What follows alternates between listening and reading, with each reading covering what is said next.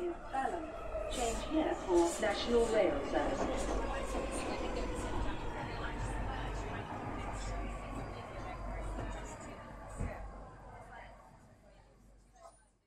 Bine revenit în stația Londra. Eu sunt Manel Cheța de la manelcheța.com și tu asculti podcastul Un român în Londra. De data aceasta suntem la episodul numărul 201 denumit Bine ziua cel mare. În acest episod vreau să vorbesc despre furtuna Eunice și despre transformarea prin care treci ca imigrant în UK. Înainte de orice, vreau să spun că podcastul de față este partea Think Digital Podcast Network și că mă găsești pe Podbean, iTunes, Spotify, radio.uk, pe chrismedia.com și pe YouTube. christravel.com, pardon, și pe YouTube, bineînțeles. Ca recomandare de carte, în continuare am colecția Dune, colecția Gateway de Frank Herbert, cele șase cărți de Dune. Mai am vreo 200 de pagini și deja termin întreaga colecție de vreo 2700 de pagini. Este interesantă și, într-adevăr, cum am mai spus de multe ori, abia aștept să văd o întreagă serie de filme construite și moderne, construite în jurul acestei colecții de cărți SF. Ca de fiecare dată vreau să laud o mână de oameni faini, cum sunt cei de la Rande Hub, care se ocupă de suport și sprijin pentru muncă și pe probleme de Brexit. Mai sunt cei de la The 3 Million pe Twitter, care se ocupă de drepturile europenilor. Sunt cei de la Centrul Filia, care se ocupă de drepturile femeilor și, bineînțeles, eclair.org, care se ocupă de conștientizarea problemei traficului de persoane. ONG-uri faine și probabil în viitor voi lăuda și încă unul alt, două ONG-uri care fac lucruri foarte faine în UK și prin România și de ce nu merită pomeniți măcar așa întreagăt la început de episod ca oamenii să știe că într-adevăr se întâmplă și lucruri faine în viața asta. În acest nou episod mă gândesc eu episod care o să fie ceva mai scurt vreau să vorbesc despre mai multe lucruri. De exemplu, de unde titlul ăsta vine ziua ce mare. Să nu uităm că este și episodul 201, vorba aia. Am trecut de pragul ăla psihologic de 200 de episoade. Avem uh, la îndemână vreo 6 ani de zile de podcast. Gândește-te că ai peste 200 de ore de conținut din care poți să înveți cum a fost, să zicem, uh, societatea sau viața în UK la momentul respectiv și părerea mea personală la momentul respectiv. Să nu uităm, podcastul de față este un podcast cu păreri personale.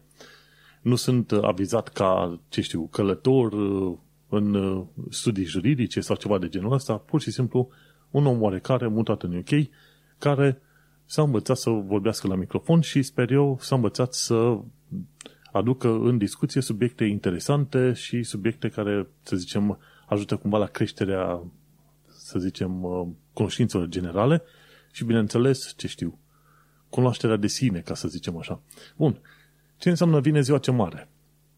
Astăzi este 22 februarie 2022 când, când înregistrez podcastul. Mâine, pe 23 februarie 2022, merg la primăria din Tower Hamlets în Londra ca să depun jurământul pentru ceremonia de obținere a cetățeniei britanice. Șase ani de zile se transformă mai departe într-un uh, alt fel de experiență odată ce primesc uh, cetățenia britanică, un nou început, ca să zicem așa. Să nu crezi că dacă ai primit certificatul ăla de naturalizare, ești deja uh, la final de călătorie. Nu, ci ești chiar pe drumul, pe un drum potrivit al călătoriei, poate poți spune la început de călătorie și pot să zic că într-un fel am avut un parcurs destul de lin față de alți oameni, dar după șase ani de zile am dat și testul de limbă, am dat și testul de cunoștințe generale, am trecut și până la urmă mi-a venit certificatul de naturalizare la primăria din Tower Hamlets în Londra.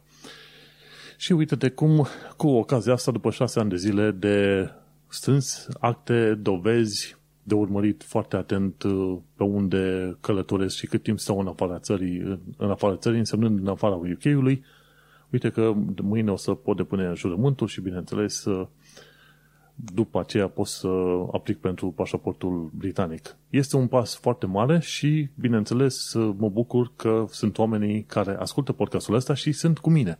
Mă ajută, mă susțin, mai îmi trimit mesaje din când în când, îmi dau sfaturi, sugestii, ce vrei tu pe acolo și mă bucur extraordinar de mult că pot să împărtășesc aceste informații și bucurii și supărări cu oamenii, pentru că de-a lungul timpului am avut o mulțime de lucruri de povestit în podcastul ăsta Și de ce nu? În continuare am o mulțime de lucruri de povestit pentru că asta este viața și experiența. Așa că mâine vine o zi foarte mare, cel puțin pentru 2022 va veni o zi foarte, foarte mare. Revenind la ideea de cetățenie și eforturile pe care trebuie să le depui să obții cetățenia britanică, până la urmă poți să spui foarte clar că merită și de ce. Altfel este să ai un singur act de care să depinzi și să fie un act fizic. Pentru că tocmai aia cer cei de la The 3 Million, un act fizic pentru cei care au settled status sau pre-settled status. Și atunci, ideea principală în, în urma efortului ăsta de a obține cetățenia este și să ai o protecție față de home office, efectiv, te perești de home office. Și în principiu despre ce discutăm este faptul că la home office trebuie să actualizeze detaliile de telefon, adresă, adresă, adresă de e-mail, de pașaport, ca tu să ai într-un fel protecție în continuare, să îți fie permisă rezidența în UK. Și atunci ai risc destul de mare, normal nu, nu se întâmplă foarte des, dar ai risc destul de mare ca sistemul de eh, informatic să nu funcționeze la un anumit moment și dacă în momentul respectiv tu trebuie să vii înapoi în UK din afara țării, ups, ai probleme. Și tocmai de aceea ideea generală este să ai un act la mână care să fie constant și să nu te enerveze cu posibile, posibile tăieri de acces la internet pe oriunde te duce tu, știi? Tocmai de aceea este de preferat dacă stai în UK mai mult de 2-3 ani de zile să îți obții niște documente și de preferat mai devreme sau mai târziu să obții cetățenie. Mă gândesc că majoritatea românilor care sunt în momentul de față în UK își vor lua cetățenia. Dacă nu, trebuie să își facă pașii ca să își ia cetățenia, să își facă toate procedurile respective. Bineînțeles, te costă 1400 de lire să plătești pentru aplicare la cetățenie. Tocmai de aceea este bine să ai toate actele în regulă și dacă nu e sigur, atunci măcar discută cu ONG-uri din asta de imigrație care pot să verifice o tonă de lucruri pentru tine și te pot uh, informa pe măsură. Așa că părerea mea este că din cei peste un milion de români probabil care sunt acum în UK, mai devreme sau mai târziu majoritatea vor lua cetățenia și care nu și-a luat încă cetățenia, să se gândească serios să ia cetățenia britanică, pentru că o să le fie viața mult mai ușor pe viitor. Mergem pe mai departe și vreau să discut în momentul de față despre furtuna asta, Eunice. și ce se întâmplă în, în timpul unor furtuni de genul ăsta. Se pare că UK-ul n-a mai văzut furtuni de asemenea învergură de vreo câteva decenii bune. Cei de la BBC au făcut la un moment dat o știre din care reieșea că 8 milioane de copaci în ultimul an de zile au fost dărâmați de furtunile astea foarte puternice și au zis că furtunile devin din ce în ce mai puternice. Chiar mai puternice decât s-ar fi așteptat ei să fie în ultimele câteva decenii. Și întâmplarea face că noi stăm într-un bloc ceva mai înalt și când bate vântul ceva mai tare de vreo 40-50 de km, scârție din toți rărunchii. și la un moment dat încep să ai și coșmaruri sau să, te, să crezi că stai undeva pe o barcă care scârție tot timpul. Hârț, hârț, hârț, hârț.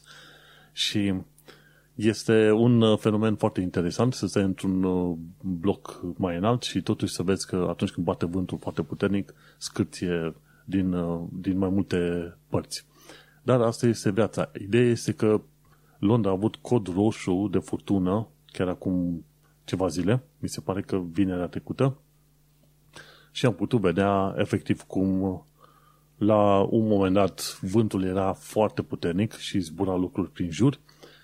Chiar în zona în care stăm noi este odoiul și a avut prelata ruptă pe o zonă destul de mare, cred că pe o zonă de vreo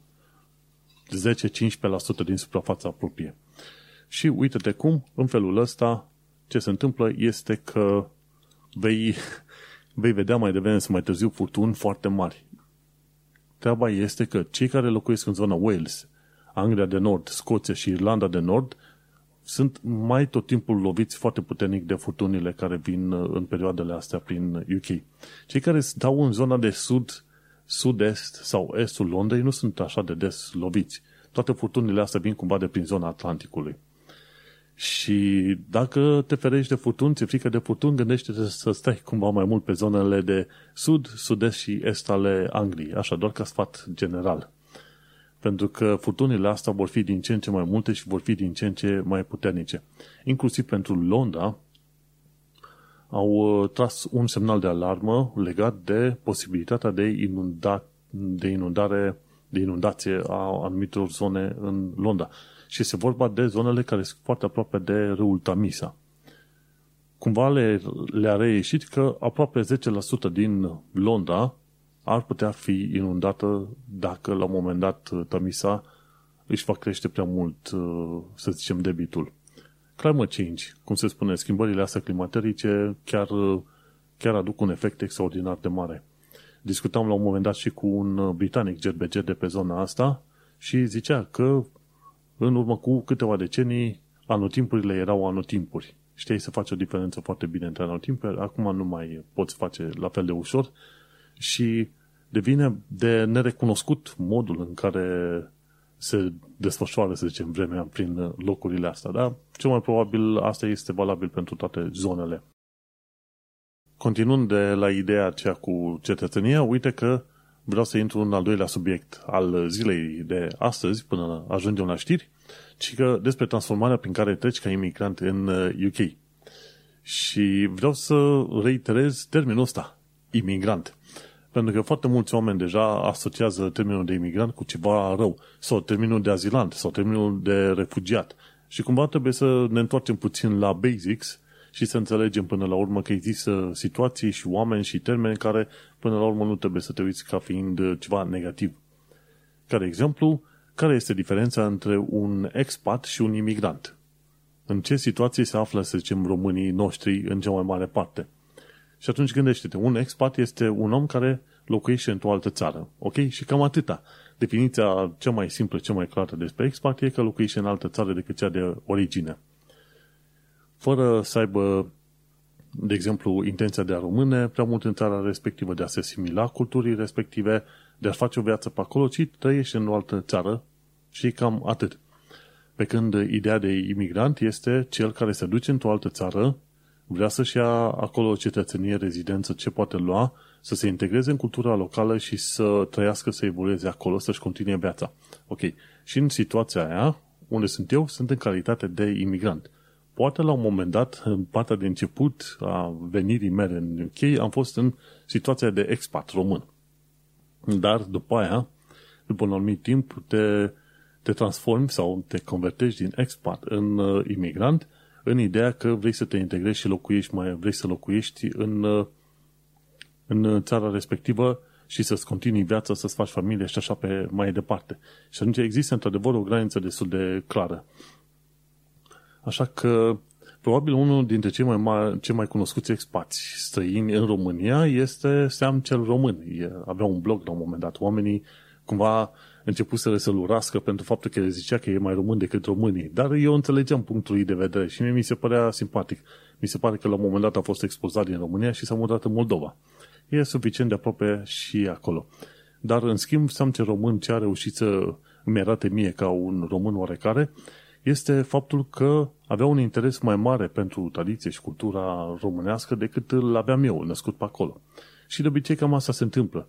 Ci că atunci când te duci într-o țară nouă, ești într-un context nou și atunci vrei să cunoști cât mai mult și să înțelegi mai mult de ce țara respectivă și cultura respectivă este diferită. Și așa că, uite că prin același proces a trecut și Seam cel român, nu știu numele lui exact, era King of Romania sau ceva de genul ăsta, avea o chestie foarte simpatică.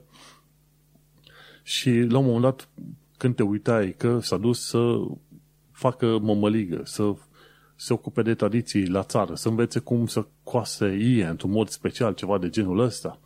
Și ziceau oamenii că erau supărați, auzi mă, vine, vine ăsta străinul și zice că e mai român decât noi. Dar, guess what? Sunt, erau șanse mari că probabil că știam ce român era mai mult decât, mai român decât o bună parte dintre români și poate chiar mai român decât mine, știi? Mie mi-a plăcut, să zicem, entuziasmul lui față de România și față de ce înseamnă cultură, tradițiile vechi și poate chiar învechite ale României. Și uite așa că omul nostru poți să numești într-adevăr din expat, îl poți numi la un moment dat un uh, imigrant imigrant român pe acolo. Cine știe, mai devreme sau mai târziu poate o să aibă voie să, redevin, să revină în uh, România. Mergând în continuare, ca imigrant în UK, în mod specific, treci prin anumite transformări, pentru că probabil uh, schimbările nu sunt extraordinar de mari dacă treci, să zicem, în Ungaria, ori în Spania, ori în Italia, dar în UK, aici vezi că se acumulează, cel puțin în zona Londrei, unde stau foarte mulți români, se acumulează, ce știu, 200 de etnii diferite, nu zic țări, ci etnii diferite. Și atunci vezi culturi diferite, vezi sistemul britanic cum este și la școală și la muncă în diverse situații, vezi cum se comportă, să zicem, un grup de imigranți versus alți imigranți și înțelegi ce înseamnă mai bine ideea de drepturile oamenilor, drepturile femeilor, LGBT și așa mai departe. Și vrei, nu vrei, la un moment dat începi să te asemuiești încetul cu încetul culturii locale. Și este interesant că treci printr-o transformare și poate că nu-ți dai seama. Tocmai de aceea fac și episoadele astea de podcast. Să mai pomenesc de anumite lucruri pe care le-am observat de-a lungul timpului și care să zicem că mi se pară interesante. De exemplu, când am venit în UK, mi se părea destul de greu să mănânc ghimbir, ginger, sau la un moment dat, la un moment dat avocado. Dar cu stăruință, să zicem așa, a reușit să mă acomodez situații. Și următoarea, să zicem, următorul meci de cucerit, de câștigat, este cel în care mănânc uh, Marmite.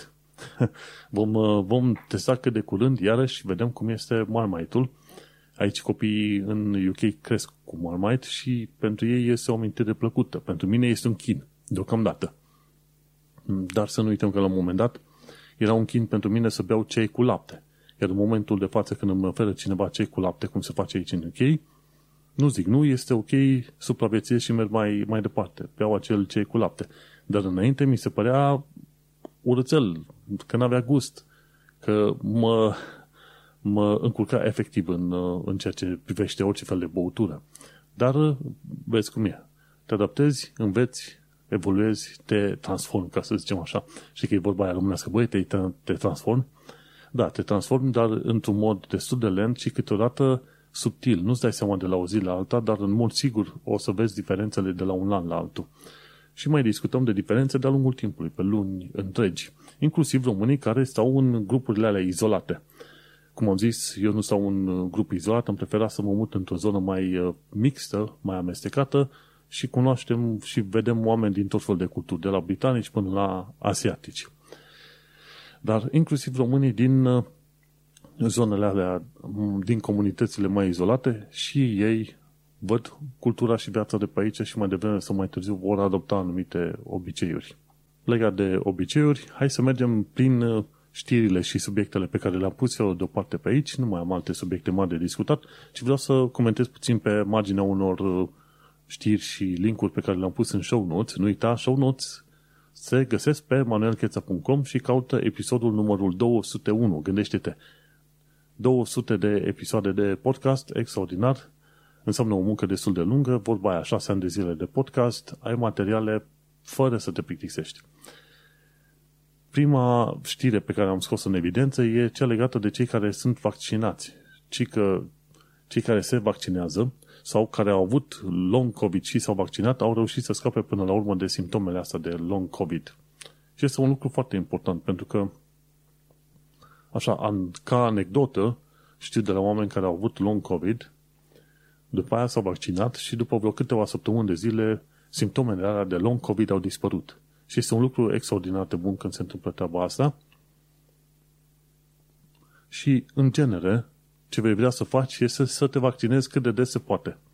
Bineînțeles, în momentul de față am uh, cele două vaccinuri plus boosterul făcut la început de an și așa mergem pe mai departe. Deocamdată, presupun eu, n-am avut COVID. Un uh, alt punct care m-a interesat este cel legat de uh, vizele de investitori care au fost blocate. De foarte mult timp s-a spus că este destul de ușor ca oamenii bogați să obțină vize în UK și chiar și cetățenia. Știi că la un moment dat spuneam de prețurile.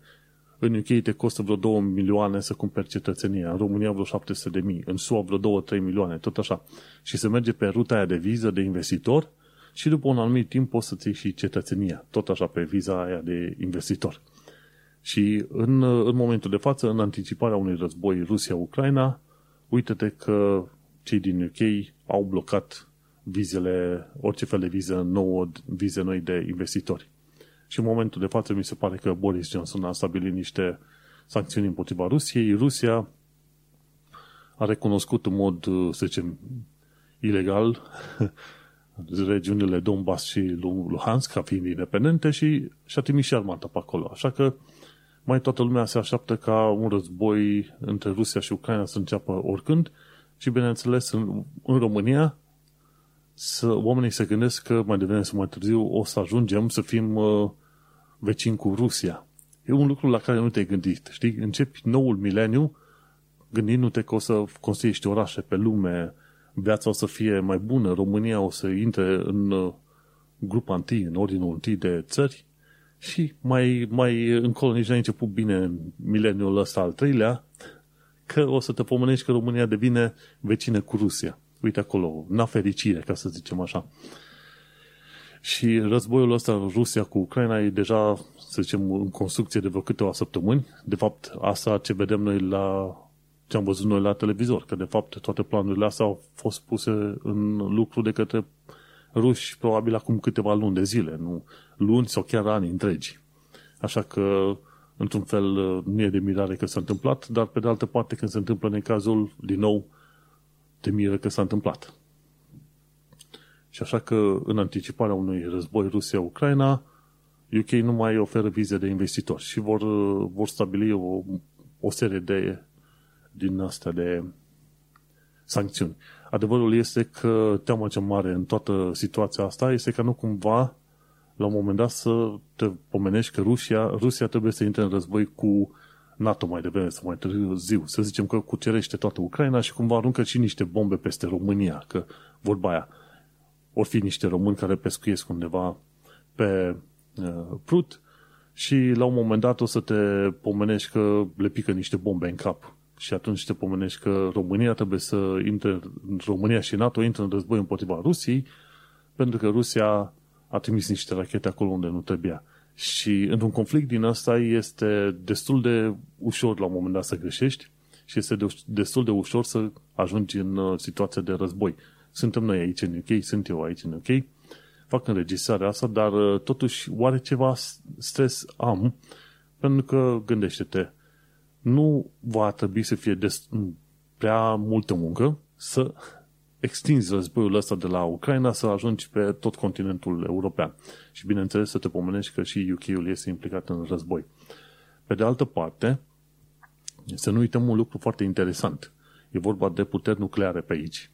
Și atunci gândește-te ce înseamnă un conflict deschis între SUA plus NATO versus Rusia. Și atunci să discuți despre non-proliferarea non, armelor nucleare. Uite că deja nu mai am uh, cuvintele potrivite. Și atunci să descoperi că acel ceas care zice că se, acoperă de, se apropie de ora 12 e imediat la, ce știu, o sutime de ora 12.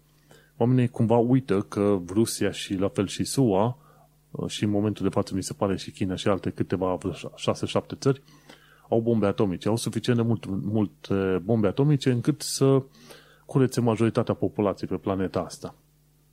Bineînțeles, planeta și-ar reveni, s-ar duce liniștită pe mai departe, dar ai suficient de multă muniție ca să distrugi o bună parte din planetă. Și asta e un aspect pe care mulți oameni nu-l, nu le au în considerare când, când tot discut, hai repede să facem război. Păi, stai prietene, când încep să facem un război între Rusia și o altă putere destul de mare, gândește-te că militarii lor întotdeauna se gândesc, ok, este nevoie sau nu este nevoie să folosim bombe atomice, ok? Și că asta este toată treaba. Să nu crezi că spectrul ăla sau posibilitatea aia nu există. Este întotdeauna acolo. Suntem, cred că e o vorbă pe care a zis-o cineva nu știu unde, dar suntem întotdeauna la 5 minute de, de anihilare totală. 5 minute, atâta e nevoie. Așa că uite-te la știri foarte, foarte adânc și speră să nu fie foarte grav. Din, din uh, întâmplare, sau din uh, perspectiva istorică trebuie să te gândești că până la urmă mai devreme sau mai târziu Ucraina va ajunge să fie, să zicem, călcată în picioare de către Rusia, iar uh, nu, noi ca români ce putem face? România, bafta României este faptul că este NATO și în Uniunea Europeană. Altfel, ne-am fi trezit și noi cu o transnistrie undeva, poate prin Dobrogea sau cine știe, printr-o zonă a Moldovei. Așa că mergem pe mai departe. Aici terminăm prima parte a podcastului, prima parte care va fi difuzată pe radio.com, undeva joia pe la ora 6 seara. Noi ne mai auzim pe mai departe pe manuelcheța.com, unde găsești episodul 201. Ne mai auzim pe săptămâna viitoare. Baftă! Și iată că am revenit dintr-o scurtă pauză de cafea. Mergem pe mai departe cu linkurile pe care le-am pus aici, pentru că am ceva de comentat pe marginea lor și în ultima perioadă am făcut tot posibil să am cât mai puține linkuri. De ce? Ca să pot comenta, să-mi expun părerea legat de subiectul respectiv, pentru că pur și simplu listând știri una după alta, parcă nu este o idee foarte bună, nu întotdeauna e o idee bună. Următorul link de care vreau să vorbesc, știrea asta, de fapt, este Priti Patel nu vrea ca misoginia să devină infracțiune. Și scuza ei este faptul că dacă vrei să introduci o nouă infracțiune gen misoginie, atunci când o femeie este violată, trebuie să demonstrezi că a fost misoginia implicată. Ori chestiile astea nu au legătură. Violul a avut loc, deci se poate analiza chestia aia în izolație și pe aia, ca fapt, fapt agravant, poți să pui într-adevăr subiectul ăsta de misoginie. Deci, pe lângă faptul că violul oricum se pedepsește destul de puternic în UK, o să mai ai și chestia asta, subiectul ăsta în plus de misoginie. Efectiv, Piti Patel, de fapt, nu vrea ca polițiștii să muncească. Asta este singura regulă, singura chestie la care pot să mă gândesc. Plus că Priti Patel, care este ministrul Home Office, îmi pare că este mai degrabă un soldețel la, la ordinul lui Boris Johnson și la ordinul celor din extrema dreaptă din, din UK, în special la naționaliștilor, ca să spune, un fel de lapdog, de cineva care este ordonat să facă o anumită chestie. Și se pare că e foarte fericită să marșeze foarte mult pe ideea de naționalism și de chestiuni de uh, extremă dreapta. Hai că noi suntem cei mai tari, batem la imigranți și la refugiați până la ies ochii din cap, dăm șuturi la protestatari, cum știm noi mai bine, cu law and order, știi? Dar, de fapt, tocmai ea este cea care nu respectă ordinea și tocmai home office-ul, nu în, mai, nu în puține cazuri, au, n-au respectat uh, legea, propriile legii din UK legate de modul în care tratează, să zicem, refugiații, azilanții. Într-adevăr, nu vrei să fii în poziția lor, este o poziție în care uh, nu poți să e de neinvidiat, ca să zicem așa, dar ce putem uh, spune și de mai multe ori este faptul că, într-adevăr, Home Office a fost arătat cu degetul prin articole din The Guardian, de exemplu, nu o dată, ci de mai multe ori, că a încălcat legea. Iar Priti Patel pare foarte fericită să propună chestiuni alea foarte ciudățele, gen uh, luăm uh, vasele de război ale armatei și îi alungăm pe, pe azilanții, îi obligăm să meargă înapoi, îi trimitem către, să zicem, uh, Franța. Oricum o să-i trimiți înapoi, ideea ei era să bușești cu vapoarele alea de război și alupele alea pe care vin azilanții. Și îți dai seama, o acțiune din asta este efectiv, să zicem, tentativă de umor. Știi? Și atunci, ups, și atunci Prite Patel este foarte obișnuită să iasă la înaintare cum că face ordine, rupe, scoate dinți, rupe oase și ce vrei tu pe mai departe, lovind în cine? În oamenii care nu pot răspunde, în oamenii care nu se pot apăra. Ori cât de tare vrei să te dai tu, când lovești în cineva care, care nu dă înapoi, care nu se poate apăra, care nu se poate proteja, înțelegi?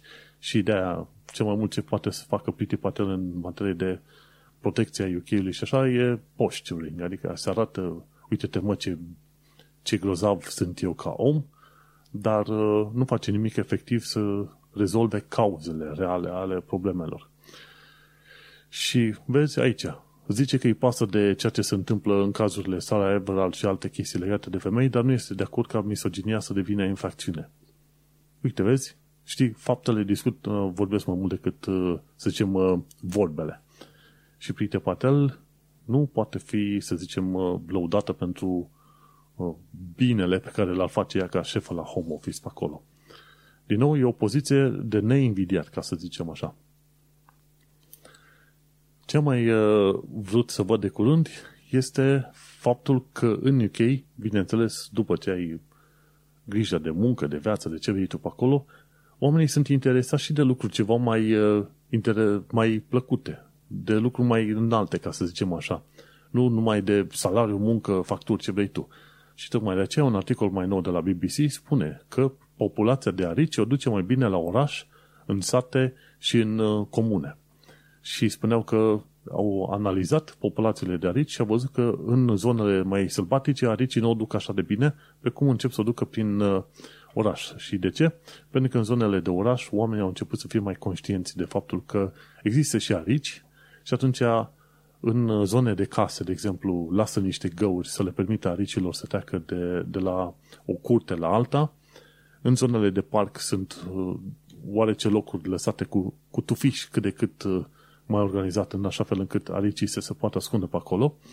Și la un moment dat uh, am văzut și noi arici, plimbându-ne pe aici, prin Londra, prin anumite locuri. E interesant să vezi că există faună cât de cât, hai să zicem, nu neapărat sălbatică, dar cumva în uh, conlucrare, să zicem așa, cu oamenii. Mai ai vulpi, nu știu câți arici sunt în Londra, dar ci că sunt vreo 10.000 de vulpi. Și mai apoi sunt uh, câteva cârduri din asta de cerbi.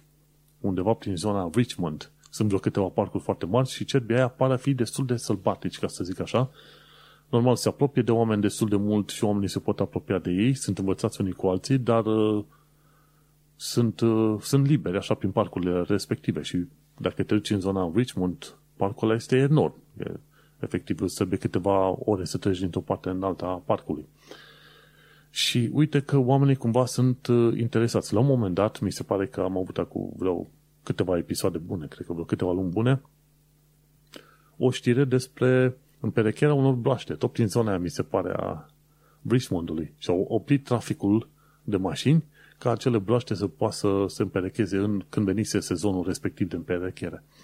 Și e un lucru interesant, că oamenii ăștia, cum se zice, când ai burta plină, te poți gândi și la lucrurile mai înalte. Și cam asta este. E bine că oamenii de aici se gândesc și la lucrurile mai înalte. Mai deschid un muzeu, mai au un eveniment, se interesează de chestiuni care par poate nițel ezoterice sau poate chiar inutile.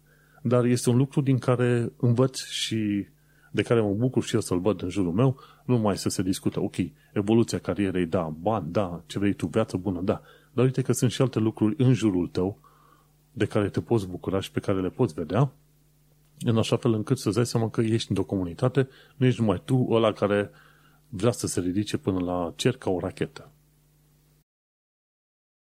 și pentru pasionații de trenuri, uite că am un link aici foarte fain, o știre, ci că scurt istoric al trenurilor de metrou. Și mai ales e vorba de trenurile de metrou care au folosit geamuri, geamuri rotunjite, geamuri în formă de cerc, dar și la un moment dat geamurile cumva urcau pe o parte din acoperiș. Majoritatea metrourilor din Londra sunt, nu sunt pătățoase, sunt cu acoperiș rotunjit. Și unele geamuri în trecut, până prin anii 70-80 încolo, cumva urcau și până înspre acoperiș. Și s-au dat, oamenii și-au dat seama că până la urmă nu, nu trezește atât de mult interes acele geamuri, plus că acele geamuri, odată ce meteorul iese de sub pământ, permiteau să intre prea multă căldură, efectiv încălzeau prea mult zonele respective, așa că au redus geamurile la mărimea care există în momentul de față în metroul londonez.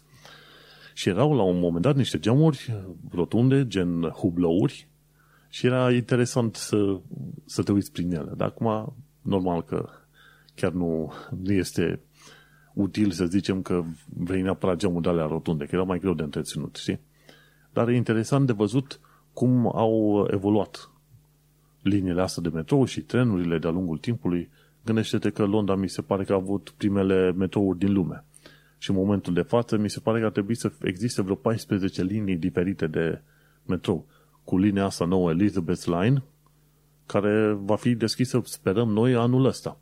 Și cu Elizabeth Line o să te poți duce din sud-estul, din nord-estul Londrei, de foarte departe, până undeva în vestul foarte îndepărtat al Londrei, cumva ieși în afară din Londra. Și efectiv pe aceeași linie pe Elizabeth Line o să te poți duce de la Stratford, de exemplu, până la, la Heathrow, la terminalul 5, dacă vrei să iei aeroportul către România pe la Heathrow. Și merită să vezi și să te interesezi puțin de câte linii de metrou sunt. Și asta o să, asta o să fie cea mai nouă linie de metrou. Dar se mai întâmplă chestiuni. De exemplu, vor să prelungească cumva linia de metrou de DLR, de fapt, de la Woolwich, să o prelungească cumva încă vreo o stație două. După aia mai e linia Dondon Line, care a fost prelungită către Battersea Power Station. Și mai sunt anumite prelungiri gândite și pentru overground și pentru alte stații de linii de metrou, și de fiecare dată când o linie de metrou a ajuns într-o anumită zonă, zona respectivă s-a dezvoltat foarte mult și mai ales a, a, a avut uh, o creștere în materie de blocuri din asta turn enormă. Când vezi blocul turn, te poți gândi că prin zona respectivă este o linie de metrou. Cam, cam asta e regula. Mergem pe mai departe. În uh, Dalemain, Dalemain, Cumbria, nu știu, Dalemain, dar cred că e Dalemain, Cumbria, are loc în momentul uh, de față un festival internațional al marmeladelor. Așa că oameni de prin toată lumea trimit borcanele lor de marmeladă în zona respectivă, niște testeri profesioniști în marmelade verifică acele marmelade și după care dau niște note.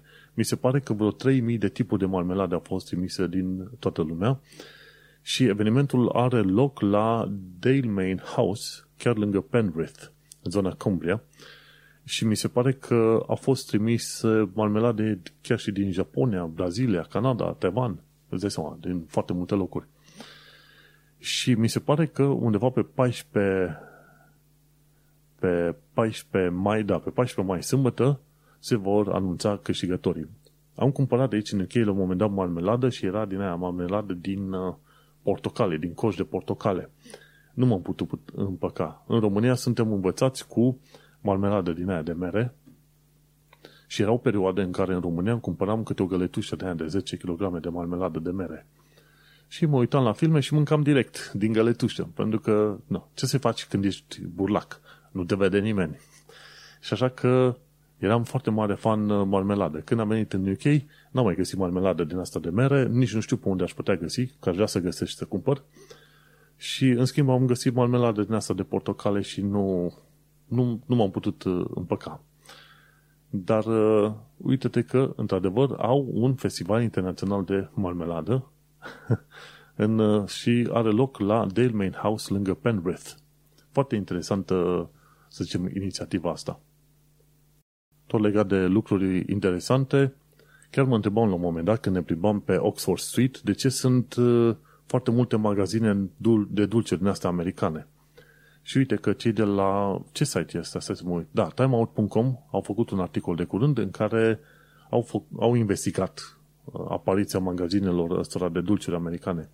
Pentru că nu existau. Dacă te, îți aduce aminte, prin 2019, chiar și spre 2020, dacă te duceai pe Oxford Street, nu vedeai uh, aceste magazine din asta de dulciuri americane. Găseai magazine numite tourist traps, care aveau tot felul de suveniruri, uh, suveniruri dar la prețuri foarte, foarte mari. Și în acele tourist traps, într-adevăr, ajungeai să dai și 5-10 lire pentru un nimic, efectiv. Când puteai să ai o amintire mult mai plăcută mergând pe străzi paralele Oxford Street și mergând la un pub sau o cofetărie chiar în zonă, foarte făinuță. Și ce s-a întâmplat? În 2020, la un moment dat, un tip a venit cu ideea de a avea un magazin cu dulciuri americane. Oamenii cumva au fost pasionați după aia a crescut magazinul ăla de dulciuri și după aia și-a mutat magazinul pe Oxford Street. Când uh, a văzut uh, cei de la magazinele alea Steel Tourist Traps că există o mulțime de clienți care vin în magazinul lui de dulciuri americane, au deschis și ei. Și în momentul de față, pe strada aia Oxford Street, cum te duci de la Marble Arch în, înspre Tottenham Court Road, ai câte un asemenea magazin la fiecare 250 de metri. Mi se pare că sunt vreo 9 sau 10 magazine din asta de dulciuri americane. Și nu ar fi de mirare ca în curând cei de la Westminster Council să se uite pe listă să zică ok, magazinele astea americane, deși sunt într-o zonă puternic turistică, nu ne reprezintă cultura, valorile și ce mai fi, așa că o să dea probabil o lege locală un, de consiliu prin care să zică, ok, interzicem magazinele astea de dulciuri americane. Dar gândește-te, cum n-au făcut treaba asta cu magazinele alea de suveniruri mult prea scumpe, mai mult ca sigur nu vor face nici cu dulciurile astea americane. Am probat la un moment dat niște dulciuri americane și aveau un gust ciudat. Nu este cu, nu este, nu sunt la fel cu dulciurile cu care suntem noi învățați în România sau în Europa în genere, știi? Și Uită-te cum la fiecare 250 de metri te pomenești cu un magazin din asta de dulciuri americane. De ce? Economie. Oamenilor le plac chestiile alea și așa au crescut magazinele. Într-adevăr, zicea în articol că se duc oamenii și lasă câte 30-40 de lire pe client. Este o chestie extraordinar de mare. Desigur, mă ajunge și eu acolo să iau o ciocolată, dacă văd, pe care nu o găsesc în UK pe nicăieri. Dar vom trăi și vom vedea. Tot legat de, de știrile astea de călătorii, de ieșit, la Shepperton, în naval de Tamisa, pe Tamisa, trebuie să te duci undeva în afara Londrei, dar te duci în sus pe Tamisa până te plictisești. Este, în zona aia Shepperton, este un serviciu de feribot vechi de 500 de ani. Conform legilor din UK, cei în zona Shepperton sunt obligați să mențină un serviciu de feribot. Și asta, asta e o, în baza unei legi vechi de 500 de ani. Desigur, plătești vreo 15 lire să treci dintr-o parte în alta a râului, dar o, o mulțime de oameni vin acolo doar pe ideea asta că este un uh, feribot și este un serviciu vechi de 500 de ani de zile și sunt niște restaurante pe acolo și se duc oamenii așa ca obiectiv turistic, nu care avea nevoie, neapărat nevoie. Sunt câțiva care au nevoie, dar foarte mulți nu au nevoie. Și dacă nu este feribotul în stație acolo să te aștepte pe tine la doc, ai o alarmotă langă pe acolo chiar pregătită în zonă și poți să suni clopotele respectiv și oamenii vor veni de pe partea cealaltă să te preia. Adevărul este că, din ceea ce spune în articol, trecerea cu feribotul durează, ce știu, 5 minute, nici atâta, Altfel, ca să o colei să ajungi pe partea alaltă, să treci pe niște poduri din zonă, ar trebui să-ți ia undeva pe la vreo oră sau chiar două ore. Deci, pentru cei care sunt în zonă și se mișcă des, chiar e nevoie. Dar prețul de 15 lire este destul de mare dacă ar trebui să faci naveta, să zicem, pe acolo. În fine, e vorba de un serviciu vechi de 500 de ani și asta am vrut să scot în evidență. În UK găsești tot fel de lucruri, locuri, puburi, evenimente care sunt foarte, foarte vechi. Și normal că o să mergem și noi la un moment dat în zona respectivă. Cum să nu? Legat de lucruri pe care le învățăm, uite că vreau să termin uh, acest episod de podcast. Vorbim puțin de el despre chestiuni legate de limba engleză.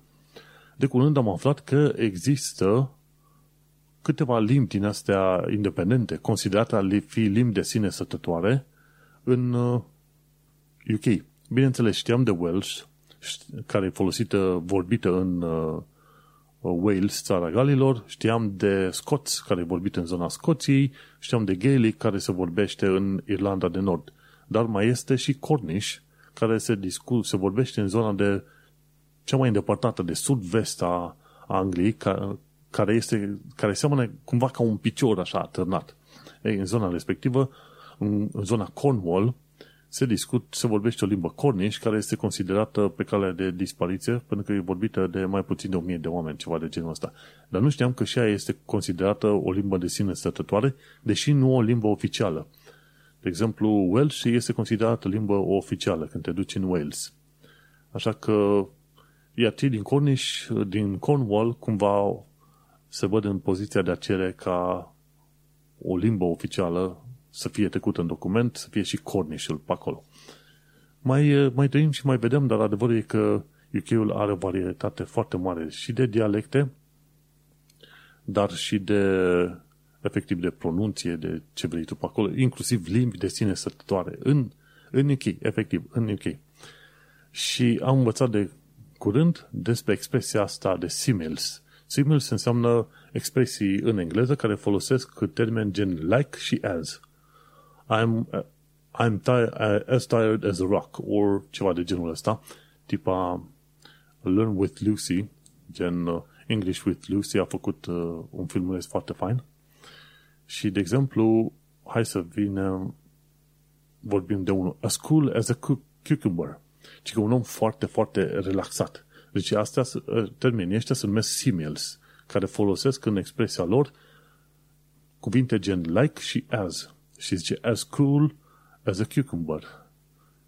Un om foarte relaxat. O altă expresie este as keen as mustard. Că cineva care este foarte entuziasmat. Sau as blind as a bat. Un om care nu vede și nu-și dă seama de mai nimic. Sau buzzing like a mosquito, ci că cineva care vorbește foarte, foarte mult și este enervant. Sau as wise as an owl, deșept pe cum o bufniță, și asta știm și noi destul de bine ce e aia. Mai sunt uh, fits like a glove, se potrivește ca o mănuștă, și dacă să să te uiți foarte bine, o bună parte din expresiile astea cumva se regăsesc și în limba română. Se potrivește ca o mănuștă. Fits like a glove. As fit as a fiddle, un om foarte sănătos. Fiddle mi se pare este un instrument muzical. As clean as a whistle, un om uh, foarte, un lucru foarte curat, ca un uh, whistle, acum nu știu termenul limba română, dar asta e. Mai sunt alte cuvinte gen uh, as sharp as a knife, un om foarte deștept. Un om foarte deștept, as sharp as a knife. Bineînțeles, sunt mai multe expresii sau una dintre cele mai tare expresii legate de oameni fericiți în UK este as happy as Larry. Nu se știe cine e Larry, dar se știe că este happy. Și expresia asta, as happy as Larry, înseamnă este un om foarte fericit. Și asta sunt expresii similes, similes care folosesc uh, cuvinte gen like și as. Mergem pe mai departe. Nikki, care este o amică de-a mea de, din Australia și care urmărește destul de aproape ce pun pe Facebook, văzând că am trimis chestiile astea despre similes pe Facebook, mi-a trimis și mai multe definiții legate de, de expresii în limba maghiară, maghiară în limba engleză. Deci e idioms, e synonyms, e antonyms, e homonym, homonyms. Homonime, antonime, sinonime și expresii. Și acolo sunt și exprim, să zicem, explicația lor din lumea gramaticii. Așa că cine vrea să nu uite să intre la show să vadă și explicațiile pentru cele uh, tipuri de expresii. Și cam atât legat de limba engleză și probabil legat de acest întreg episod.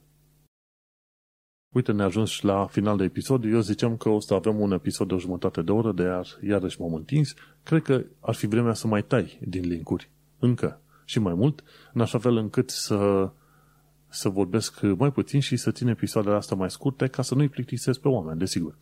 Și uite, ne ajuns la final de episod, episodul 201, denumit Vine Ziua Mare. Am vorbit despre furtuna Eunice și despre transformarea prin care treci ca imigrant în UK. Acest episod a fost înregistrat pe 22 februarie 2022, undeva seara târziu. Noi ne mai auzim pe săptămâna viitoare. Eu sunt Manuel Cheța de la manuelcheța.com și să ne auzim cu bine la următorul episod, care va fi în principiu undeva pe 1 martie 2022. Baftă! Change here for National Rail Services.